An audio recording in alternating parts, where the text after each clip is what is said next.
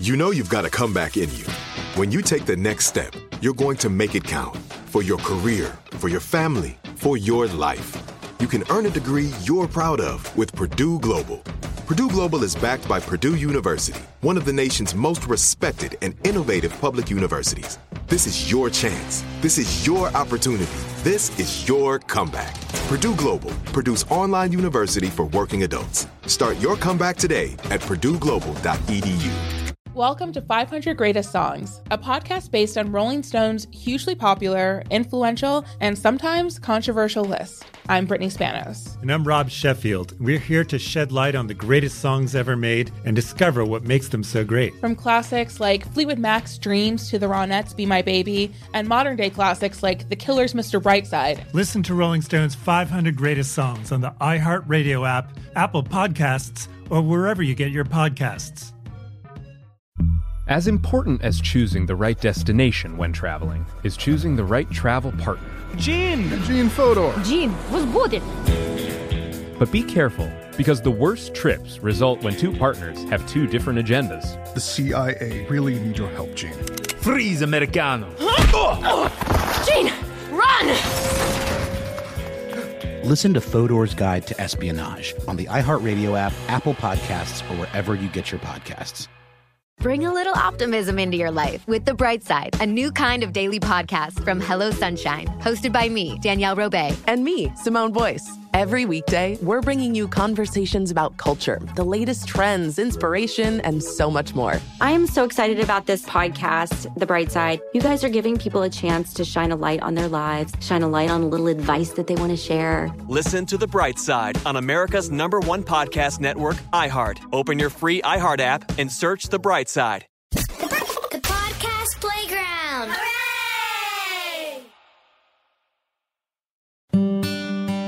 I'm Buzz Knight, the host of the Taking a Walk podcast, Music History on Foot.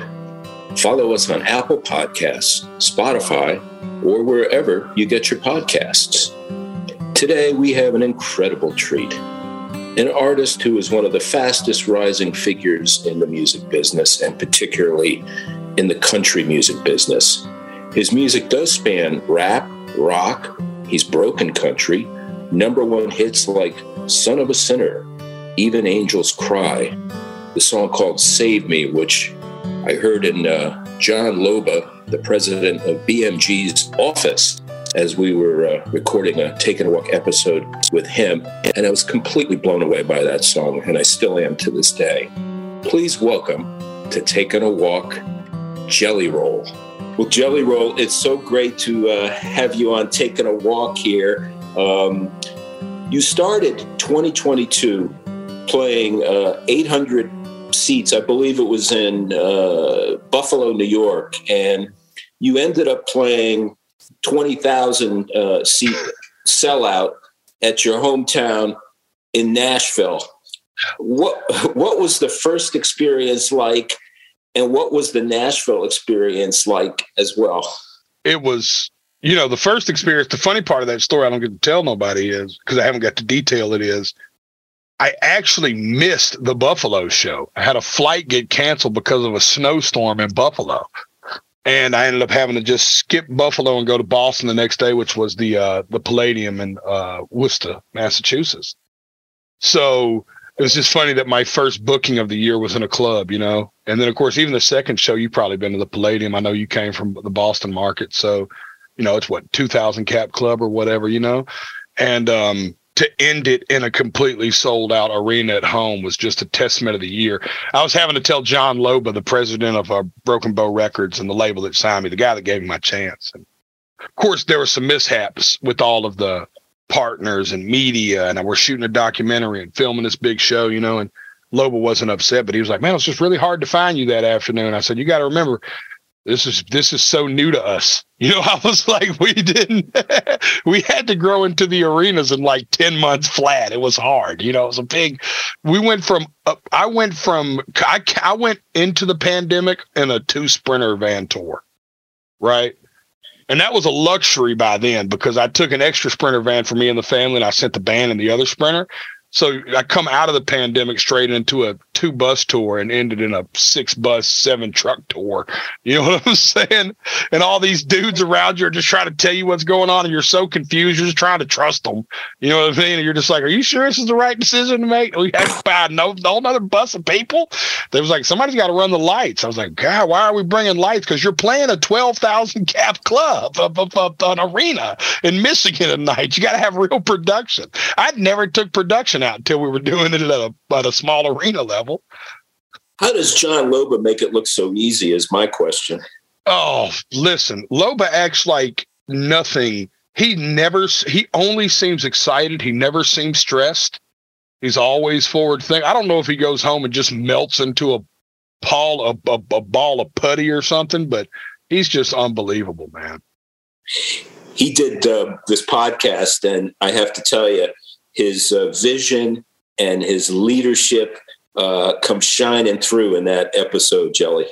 No, I got to check it out because he's um, I see it every time I talk to him, and I'm so blessed to have a label partner that I talk to multiple times a week. I mean, him, Carson, Adrian Michaels, um, the entire radio team over there. I mean, I talk to these people obsessively. I mean, I probably talk to somebody in that office every day, twice. You know, you share some similar life paths as the great Johnny Cash. Uh, prison time, uh, drug challenges, uh, personal trials. What does his music mean to you? Oh man, Johnny was one of the or the whole outlaw movement, not limited to Johnny, but that whole era was still probably my favorite era in in American music history. And I say American music history, not just country music history, because Nashville was on fire. You know, this Bob Dylan came down here and wrote, you know, what was the Nashville Skyline record? Um, came down here and did the Johnny Cash show. I mean, Johnny Cash had transcended country music at a time into a whole different culture and put a whole different look, you know? And he taught me a lot, no pun intended, about how to walk the line. Because Johnny knew how to walk that line. And I don't even mean just in his relationship, I meant in the business, right? You know, he stood by his outlawness. He stood a man of character, a man of integrity, morals, what he believed. He wasn't afraid to tell you to fuck off, right? But equally did 52 shows of the Johnny Cash show, almost a syndicated television show, big hit. Uh, the the infamous documentary you probably seen about him and Richard Nixon, Tricky Dick and the Man in Black. I mean, he had some wild political shit happening in the background too, just quiet as kept, you know. And uh, Johnny Cash was the ultimate to me of that era, the the guy that I aspired to be. Me and my buddy Ryan Upchurch, Struggle Jennings, and Adam Calhoun were talking recently, and um, Ryan Upchurch is a multi-genre artist as well, but does it independently and has no aspiration to partner with a label. I'm I am anti the system right? As far as like the establishment, meaning I think artists should own art. And I'm pressing that big in these rooms is that artists should own art. There's no reason these artists shouldn't own a piece of their masters. Ryan's just like, I'm never playing ball with those guys. And I said, well, that's what makes this so cool about all four of us is because that was Johnny, Waylon, Willie, Kris, Jessi, right? If you think about it, Johnny played the game. Johnny Cash show, big late night TV appearances, stood next to presidents, you know. Man, Waylon Jennings didn't give a shit about none of that, dude. He showed up every now and then to a late night TV show, and that's about it. You know what I'm saying? It's yeah. like, so it's really cool to see that even in this generation, that outlaw blossoms different ways, just like it did back then, you know? I love your appreciation for uh, the historical figures and the music that's been around you. Yeah, well, it's it's bound to repeat itself. So I just wanted to check and see where I might fit into the future landscape, and I started getting obsessed with these eras. And I mimicked my entire songwriting style from that 1967 to 76 era. Everything from Seeger to Dylan to Cash to Willie to Waylon, right? That whole James Taylor, Jim Croce. These are the guys that made me want to write songs. John Prine, I would imagine, is in oh, there. Absolutely. Do you remember the first time that you uh, rapped something? Oh, absolutely. Dude, I went downstairs. So um, my mother struggled with like mental health and addiction stuff, right? And she'd come to the kitchen and the whole house would come and we'd listen to music. And when I realized that music was affecting her addiction, I was like, oh, this makes mom happy. I should go write music. Right. So I went upstairs and I and I wrote a rap because hip hop was super influential in our culture. And um and I was I went downstairs with my little sheet of paper and she had all of her friends at the kitchen table. I called them the Golden Girls, like six or seven of them. They'd all come to the kitchen table together and they just chain smoke cigarettes. And uh I came down and she turned the record off and said, What you got? I said, Listen to this. And I held my little sheet of paper up and I was shaking the whole time. And I rapped her a little rap. And I was probably 12 years old, 11 years old. Do you remember what you rapped to this I don't day? remember anything. It was just like, you know, I don't like, I just remember that feeling of everybody cheering me on and telling me to go write another one. And in hindsight, they were just trying to get rid of me. That's how we do kids. Yeah, great. Go write another one of those. you know? I'll give you another magic moment real quick if you got time. I walked into middle school. I went to this school called Cameron Middle School on Murfreesboro Road. It was across the street from the J.C. Napier Project homes. And um, so, needless to say, I was one of seven white kids at the whole school, right? And I would walk every day by the breakfast because, you know, that you get free breakfast at school. And they would always be sitting outside of the lunchroom, pounding on the table and rapping. So I'd say maybe my seventh grade year, sixth grade year, I finally got the courage to go over and see if I could fit in the mix, you know? And I walked in and they would freestyle, you know, about teachers and like stuff that was happening in middle school, you know? And I came in and uh, I, th- I think I made a joke about running from a principal and him catching me because I was fat, because I was a big kid too. And whatever the line was, I just remember watching a hundred black kids in the hallway lose their shit just like because this is like you have Eminem wasn't out yet, right? N- Nobody really connected with the Beastie Boys. They had been out, but it wasn't in a culture that I knew who the Beastie Boys were, but these kids didn't. Like Vanilla Ice was, you know what I mean? This wasn't even really a thing thing yet. So it's like I, this was an unheard thing. Like, why is there a white kid in here rapping and he's good at it? So it was really, really. I remember that being the two times I caught the bug. What was it like working with Eminem? Um, nothing short of unreal. I mean, he's the GOAT. Anything connected with him is just, I think he's the greatest rapper ever. I think he will go down as the greatest rapper ever. You have this unbelievable uh, lack of being categorized in one genre. You've got rap, you've got rock, you've got country, you've got spiritual. Damn, you're even like a motivational speaker in your own way. Um, how does that make you feel that you defy categorization? Lifelong dream. I feel like my whole life I just wanted to defy categories. You know, I just wanted to. I feel like a lot of us live in that space. We were just so taught that we have to fit into a certain box for identity identity purposes. You know, because when I was a kid, you couldn't come to school on Monday with a Shania Twain shirt and come back to school Friday with a with a Snoop Dogg shirt. Right? You were either a country person, you were a rock person, you were a rap person, you were identified in these these little boxes. And I just remember thinking then, well, man, that's not that can't that's not right. Because I like Offspring and Snoop Dogg, you know? I like Johnny Cash and I like Jim Croce. You know, why can't I? You know, and what has happened through the era of streaming is now we see that more than ever. Right. And so me blending the genres is just me kind of doing what I feel passionate about. But my daughter's an example of I listened to her cleaning her room yesterday. Every time she cleans her room, she turns on the music to make sure the whole house can hear it. And that's maybe our punishment for punishing her to make her clean her room. And she blares everything from Ariana Grande to Cardi B. You know what I mean? It's like the fact that my kid knows the new Chris Young song and she also knows the new NBA Youngboy song. That's not weird to anybody in her school, you know? And in my generation, that would have been fucking weird. You know what I mean? Jelly, if you ran the prison system, what would you do? Well, if I ran the prison system, I would attempt to bring more programming, rehabilitation, and trade work skills there and I would try to create systems to offer housings in different areas, right? Because a lot of the problem that happens, especially in the juvenile cases, because I'm super passionate about the juveniles, because I was a juvenile offender that got charged as an adult. Um, you take a 15 year old kid that's in a broken home with a family that does drugs and a cousin that lives there that sells drugs, and you put them in juvenile, and then you send them right back to that house and wonder how that kid triggered back into trouble.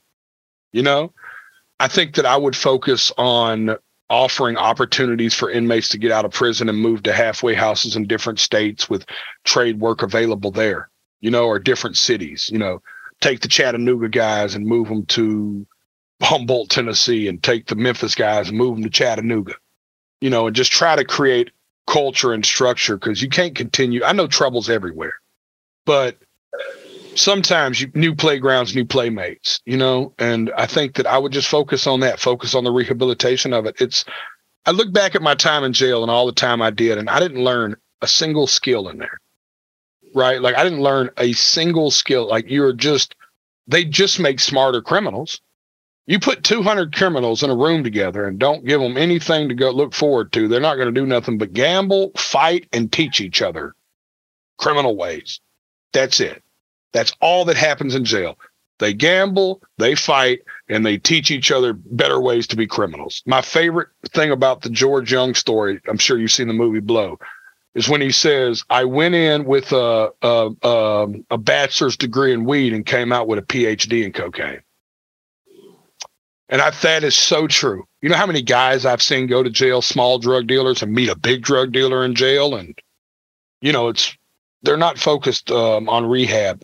Now, luckily, here in Nashville, Sheriff Hall is really open to the idea of programming. So I've been talking to him a lot. So we're going to start making changes on that, hopefully on a national level, but we're going to start where it matters most, right here at home. And when you did the uh, sellout at the arena, uh, you put your money where your mouth is to begin a project there. Can you talk about that? Yes, sir. No, we started putting together uh, uh, studios inside of the juvenile downtown um, the Impact Youth Outreach that we partner with, we hired more staff for full time care for people that come out of juvenile. So they'll go straight to this program. We're getting it court ordered by the judges.